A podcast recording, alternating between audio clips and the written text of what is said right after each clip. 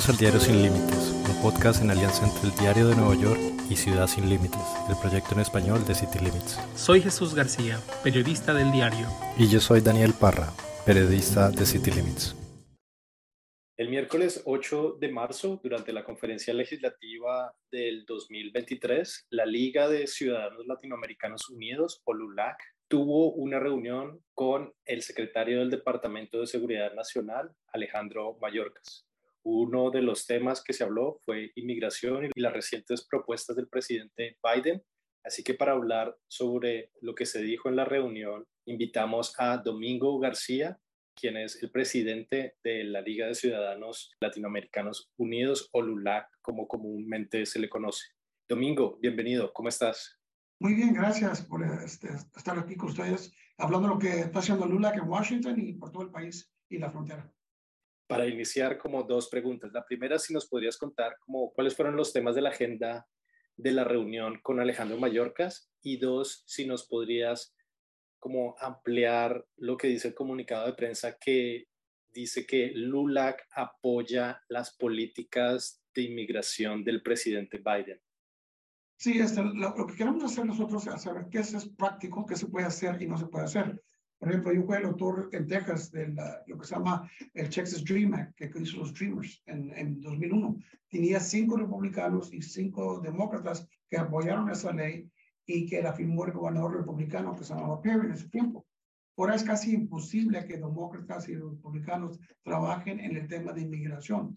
Y lo que dijimos con el secretario Mallorcas es que estábamos preocupados que posiblemente estaban hablando de poner familias en detención de nuevo y que estábamos nosotros en contra de eso, que entendemos que hay, debe haber una manera humanitaria y legal de ayudar a estos refugiados que vienen principalmente de cuatro países, Venezuela, Nicaragua, Cuba y Haití, que pueden aplicar para asilo político en su país o en un país en tránsito, por ejemplo, México y no tienen que estar en la frontera y hay arriesgar con los carteles, con todo lo que está pasando ahorita, la violencia que estamos viendo, ah, y hay el riesgo que todos manejos en cruzando el río o un desierto en la noche con coyotes, todo es muy peligroso. Una manera de evitar eso es haber un proceso legal para entrar a este país sin tener que hacer uh, usar un coyote o arriesgar la vida tratando de cruzar por el río o el desierto. Eso fue como la agenda que tuvieron con, eh, digamos, la agenda que se manejó en la reunión con, con el secretario Mallorcas. Sí, esa era parte también la seguridad de la frontera. Muchas de las fronteras, las ciudades como Laredo, McAllen, El Paso, no tienen los recursos para tener 20 a 30 mil personas cruzar cada día para darles de comer, donde, donde se pueden uh, estar, de, este, ayuda sanitaria, cosas de tipo. Y estas ciudades necesitan ayuda del gobierno federal, del Departamento de Homeland Security, y que le digo al señor mayor que necesitamos que ayudarles a estas comunidades en la frontera, la mayoría que son mexicanas americanas, uh, la mayoría que tienen alcaldes que son mexicanos americanos, con los recursos necesarios para ayudar a estos refugiados y que no le ponga tanta presión a la economía local. Un poco para entender qué está haciendo LULAC ahora en Washington, Domingo, si nos gustaría que nos estableciera qué está pasando en este momento, por qué están teniendo estas reuniones, un poco para tener ese contexto. Sabemos que el Partido Republicano, elementos del Partido Republicano, están usando a los emigrantes como una piñata política. siguen pegando y pegando ah, para sacar y hacer puntos a la, derecha. En, los últimos, en el último mes ha habido más de tres uh, grupos de congresistas, todos republicanos, que han ido a la frontera y están hablando de la crisis en la frontera y todo lo demás, pero hablan en términos que están llegando hombres que son guerrilleros o son uh, narcos o son gente terrible, cuando la realidad es que la mayoría de los refugiados vienen buscando trabajo, una mejor vida para ellos y su familia, y que esta es una crisis humanitaria, no es una crisis que merece uh, más policías o soldados en la frontera pero más ayuda humanitaria. Y una manera donde pueden entrar legalmente en vez de ilegalmente, y, eso que, y todos los problemas que eso causa en términos de costo de vida, el costo al gobierno federal en términos de más oficiales de inmigración, todo lo que es detención, eh, jueces de inmigración para escuchar todos los casos de, asilo político. Ah, así es que eh, está complicada la cosa, pero pensamos que este secretario Alejandro Mayorkas hijo de migrantes, el primer latino secretario de Homeland Security, está escuchando y está viendo que usando las policies de Trump no va a trabajar. Una de las propuestas de LUBLAC es hacer una cumbre en la frontera. Eh, ¿Nos podría contar ya más en detalle como de qué se trataría esta idea o por qué, por qué una cumbre en la frontera en la cual haya participación de líderes empresariales y organizaciones de derechos civiles y se hable también con líderes de los países de origen de, los inmigrantes. Eh, ¿Nos podría contar un poco sobre esto? Esta solución no se puede resolver aquí en Estados Unidos solamente. La realidad es que necesitamos que el presidente Biden por fin venga a la frontera uh, y se junte con AMLO, el presidente de México, posiblemente los presidentes de Centroamérica, los países que están mandando los refugiados aquí, hallar una manera de ayudar a esos países uh, con los problemas económicos que tienen, por ejemplo, lo que está pasando ahorita en Venezuela o en Nicaragua. Uh, y segundo, este, tener relación, abrir relaciones con otros países donde estos refugiados pueden aplicar en las embajadas de Nicaragua o de Venezuela, donde ahorita no existen. Y eso es algo que yo pienso que puede ayudar el proceso legal y ver un plan de acción. Si tenemos grupos no comunitarios que están ayudando a refugiados, como las iglesias, como LULAC, y también los, los, el comercio. México es el segundo, el segundo país más grande en términos de las relaciones económicas con Estados Unidos. Así es que ese comercio necesita que siga para adelante, pero también no solamente de bienes, pero también de, de trabajadores. Entonces, la, la, un poco para entender un poco más esta reunión que están proponiendo, sería ampliar la agenda en cuanto a la atención a la inmigración. La realidad es que ahorita uh, inmigración es, es, un tema político que Trump y elementos del, del, Partido Republicano han hecho que les tenemos miedo a ellos.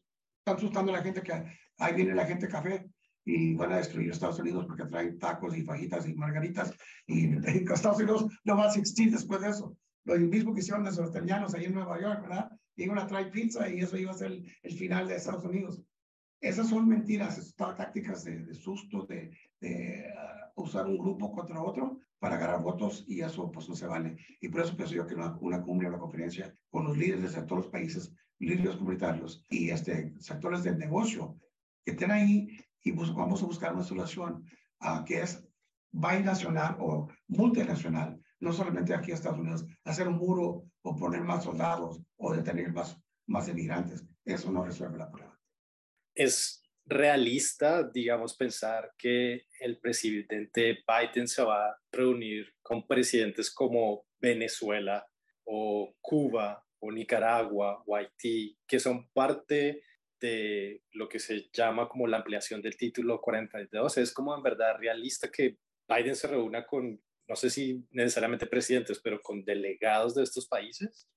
Si recordamos, este, cuando el presidente Obama era, estaba en su término, él abrió relaciones con Cuba, abrió turismo a Cuba. Yo fui a Cuba este, y tuve uh, conferencias con jueces, abogados y legisladores ahí en Cuba, y, y eso lo hizo uh, presidente Obama.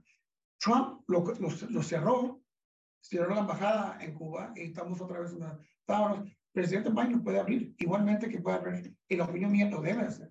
Uh, no, nosotros tenemos relaciones con China y Rusia, países que son adversarios de Estados Unidos, pero como quiera, tenemos relaciones. No hay ninguna razón que debemos tratar a los venezolanos o los nicaragüenses o los cubanos diferente que tratamos de los chinos y los rusos, solamente porque son países más grandes y más poderosos. Si llegara a esa reunión, por ejemplo, a niveles de gabinete, que fuera directamente el secretario de Seguridad Nacional, Alejandro Mayorkas, con sus pares en estos países mencionados, ¿también podría funcionar? ¿Sería importante, digamos, aunque no sean los presidentes? Es, es, yo pienso que deben estar todas las personas que tienen una participación en las decisiones que afectan e impactan a estos refugiados, estos inmigrantes. El presidente de El Salvador, por ejemplo, se comunicó con nuestra oficina aquí de LULAC, uh, quiere que vaya yo a El Salvador uh, a hablar con ellos acerca del problema que tienen ellos con los pandilleros de Salvatrucha, etcétera, que vienen de Estados Unidos allá, y también cómo puede El Salvador trabajar con Estados Unidos en términos de refugiados que vienen de ese país. Por ejemplo, yo estoy en Washington, la mayoría de los refugiados en Washington son salvadoreños que llegaron aquí después de la guerra civil allá y que siguen llegando todavía por el desorden eh, y la crisis de seguridad en El Salvador. Uh, y eso es uno de varios otros países este, que yo pienso que sí pueden participar. Yo sé que posiblemente sea un, un, sueño, pero pienso que después de hablando con el secretario Mallorcas y después de hablando con la Casa Blanca, voy a hablar con Susan Rice, que la, en realidad haciendo todas las decisiones acerca de la frontera, que se puede formalizar una conferencia antes del fin del año y resolver la problema, que es una crisis que no va a parar y va a aumentar. Ah, estamos escuchando que ya vienen más de medio millón de venezolanos que están en Colombia y van en camino a, la frontera de Estados Unidos. Esa es una gran cantidad de gente y no estamos preparados para eso todavía y no tenemos ah, un plan real para eso. Y lo que, de lo que están hablando de uh, abrir centros de detención que pueden tener 20, 30 mil personas, no es Estados Unidos, no es, eh, están en Nueva York, no es lo que dice la Estatua de Libertad, que es un país de migrantes y refugiados, no son los valores americanos. ¿Qué dijo el secretario Mallorca sobre esta idea de la cumbre y sobre las propuestas de LULAC? Nos aceptó, uh, quedamos de reunirnos una vez por mes para revisar dónde estamos, qué progresos ha hecho, uh, dónde necesitamos que hacer más. Y la, la idea aquí es de salvar vidas, uh, de abrir la, las maneras de entrar legalmente para que podamos reconocer la falta de trabajadores aquí en Estados Unidos también la manera que pueden entrar legalmente uh, personas que están uh, dejando su país por razones de seguridad o razones económicas, pero que la pueden hacer de una manera legal. Y ahorita no es, desafortunadamente, cuando cerramos la frontera, como lo hizo Trump, cuando vemos lo que está haciendo el gobernador de Florida el gobernador de Texas, de poner policías o soldados en la frontera, eso causa que muchos más de los inmigrantes entren con los traficantes y ahí es donde hallamos 52 personas muertas en una traila en San Antonio y muchos más que se mueren en el desierto, que los dejan los coyotes. Es una tragedia que se puede evitar. Es una tragedia cuando hay niños y niñas de 4, 5, 6 años que los dejan los padres porque piensan que si entran solos, los, los, los van a deportar y no van a reunir con familiares que ya están en Estados Unidos. No debe llegar a ese nivel. Cuando sacó esta habló de la reunión y bueno, se informó esta propuesta de reducir durante seis meses, digamos, la aceptación de peticiones de asilo. Hubo reacciones interesantes de varios líderes de otras organizaciones y expertos en inmigración, unos como que no queriendo rechazar completamente, pero tampoco aceptándolo. ¿Qué nos dice sobre esto? ¿Por qué es importante esta propuesta sobre la mesa? Porque es práctica.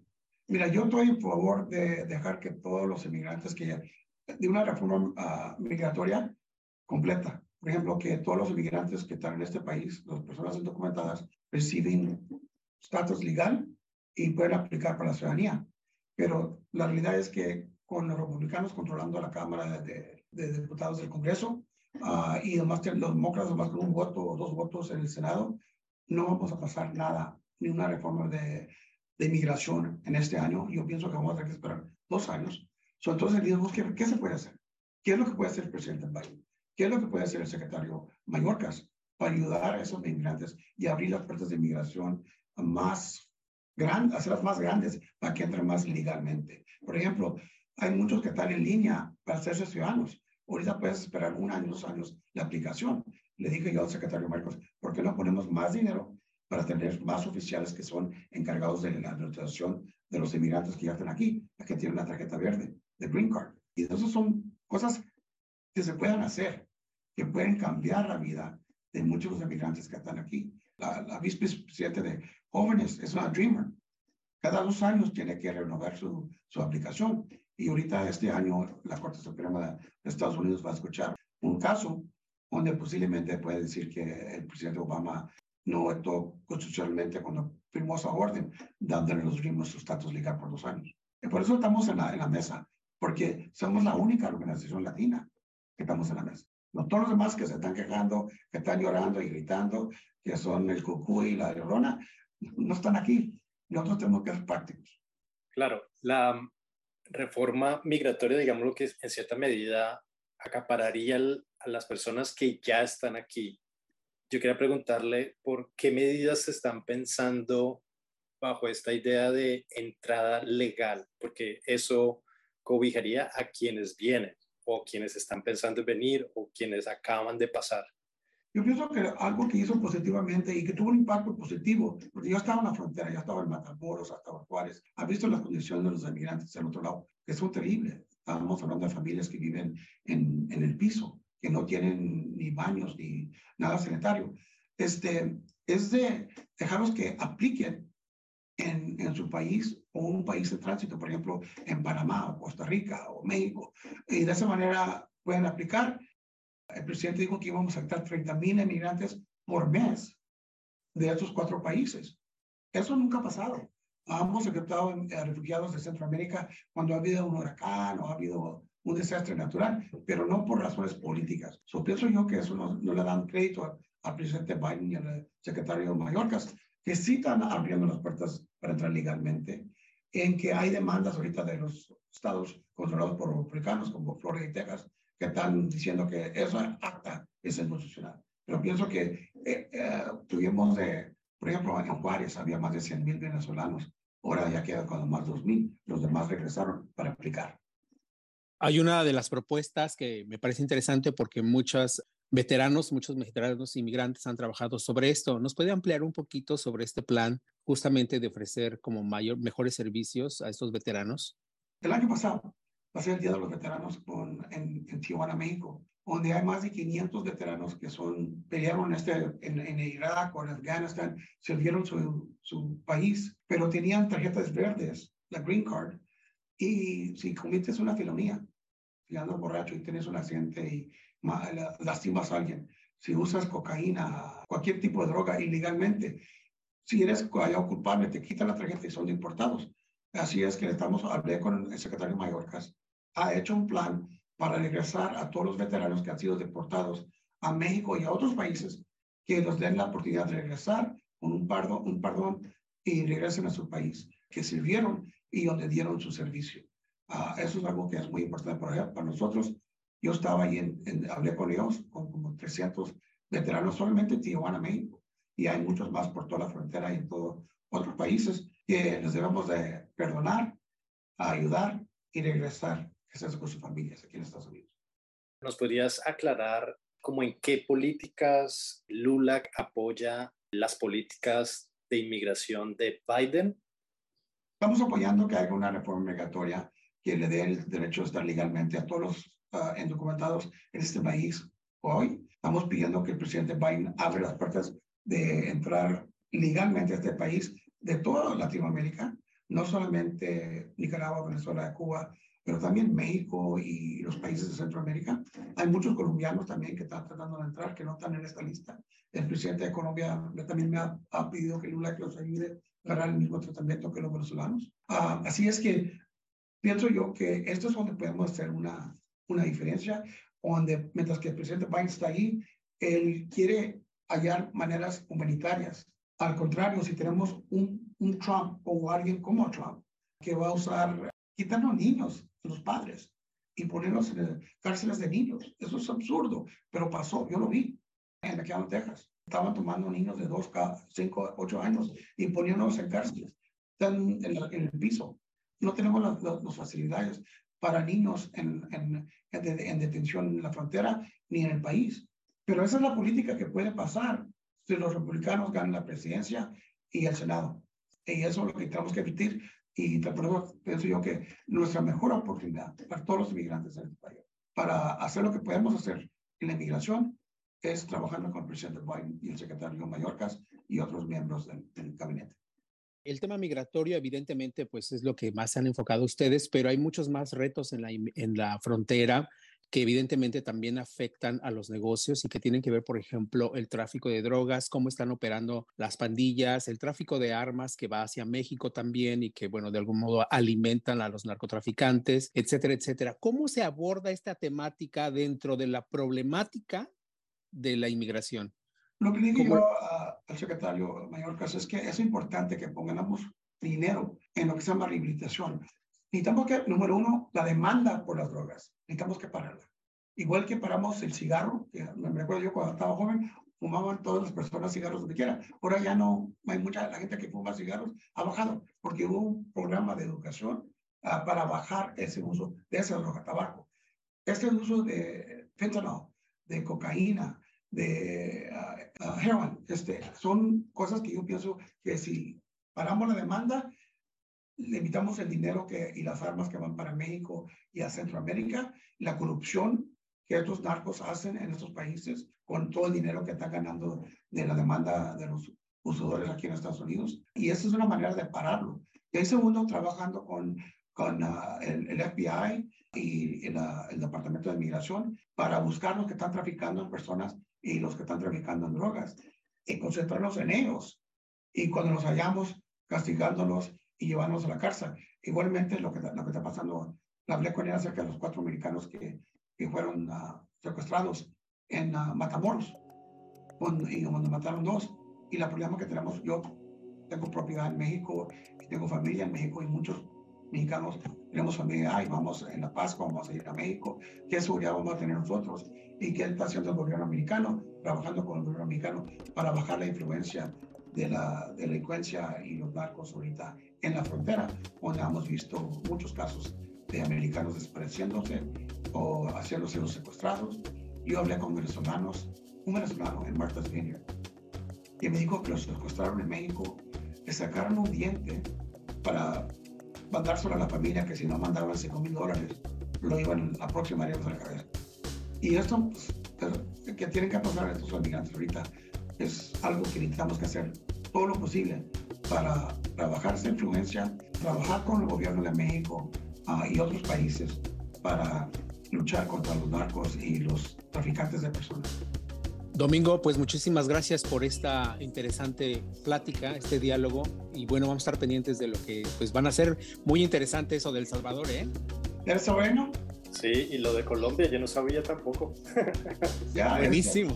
el, presidente uh, de El Salvador quiere que vaya para El Salvador uh, para comenzar esta relación uh, en términos de, de, migración. Y hay, en Colombia, los colombianos este, quieren el mismo estatus de los venezolanos. Porque tú sabes, también hay muchos colombianos en la frontera y también muchos colombianos que quieren pasar, pero no tienen el mismo arreglo que tiene Venezuela, de dejar 30 mil entrar ilegalmente por mes. Y es lo que quiere el presidente de Colombia el mismo presidente quien, quien ha estado en contacto o alguien de su, de su gabinete, me imagino. Ah, su gabinete okay. pero quiero que, que, quieren que yo vaya a Colombia a hablar con el presidente acerca de eso. Ah, no, hay, no ha ido todavía. Voy para El Salvador en dos semanas. Muy bien, pues muchas gracias. Ahí nos va contando de eso del Salvador, ¿eh? gracias. cuídese, cuídese. Bueno.